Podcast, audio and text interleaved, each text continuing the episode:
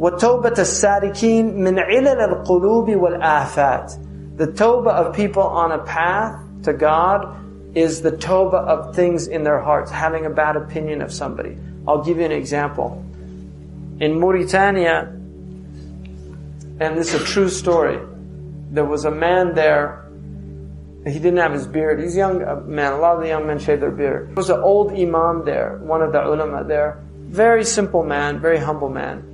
And he, he, he looked at this man and, and they made some exchanges. But the man that was with him, when they left, this beardless man and this who, the friend of his told me the story. He started uh, saying, you know, these old shuyukh, you know, this is what's holding us back, and this is the takhalluf of Mauritania. This is like the backwardness, and these, you know, they're just so pathetic, and this he was going on and on, and just backbiting this guy. And the next day, the old man went to find this man, he wanted to see the man without the beard. And when he finally got him, said in private, Please forgive me. He said, What? He said, I had a hard time sleeping last night. And he said, Why? And he said, Because I, I saw you didn't have a beard, and I just assumed that you were a fasiq. And I, I had no right to make that assumption. And, and, and I just want to ask your forgiveness for that.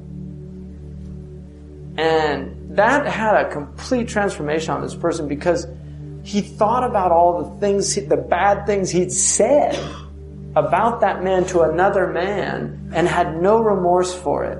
And this man was troubled by having a bad thought about him. And he couldn't sleep from it. So these are maqamat, and that's what he's saying about the people of suluk. They're worried about their heart, the state of their heart, about what they're thinking about people, about hasad, about shuh, tama', these type things. That's what's troubling them, and they're making tawbah for that. Imam al-Hatmi says that the first degree of wilaya is that you begin to do muhasabah of the khatir. Uh, Ibn Ashir says, يحاسب النفس على الأنفاس ويزن الخاطر بالقسطاس. Ibn Ashir says that in this moving towards God that you begin to take your breast to account, your soul to account based on your breast.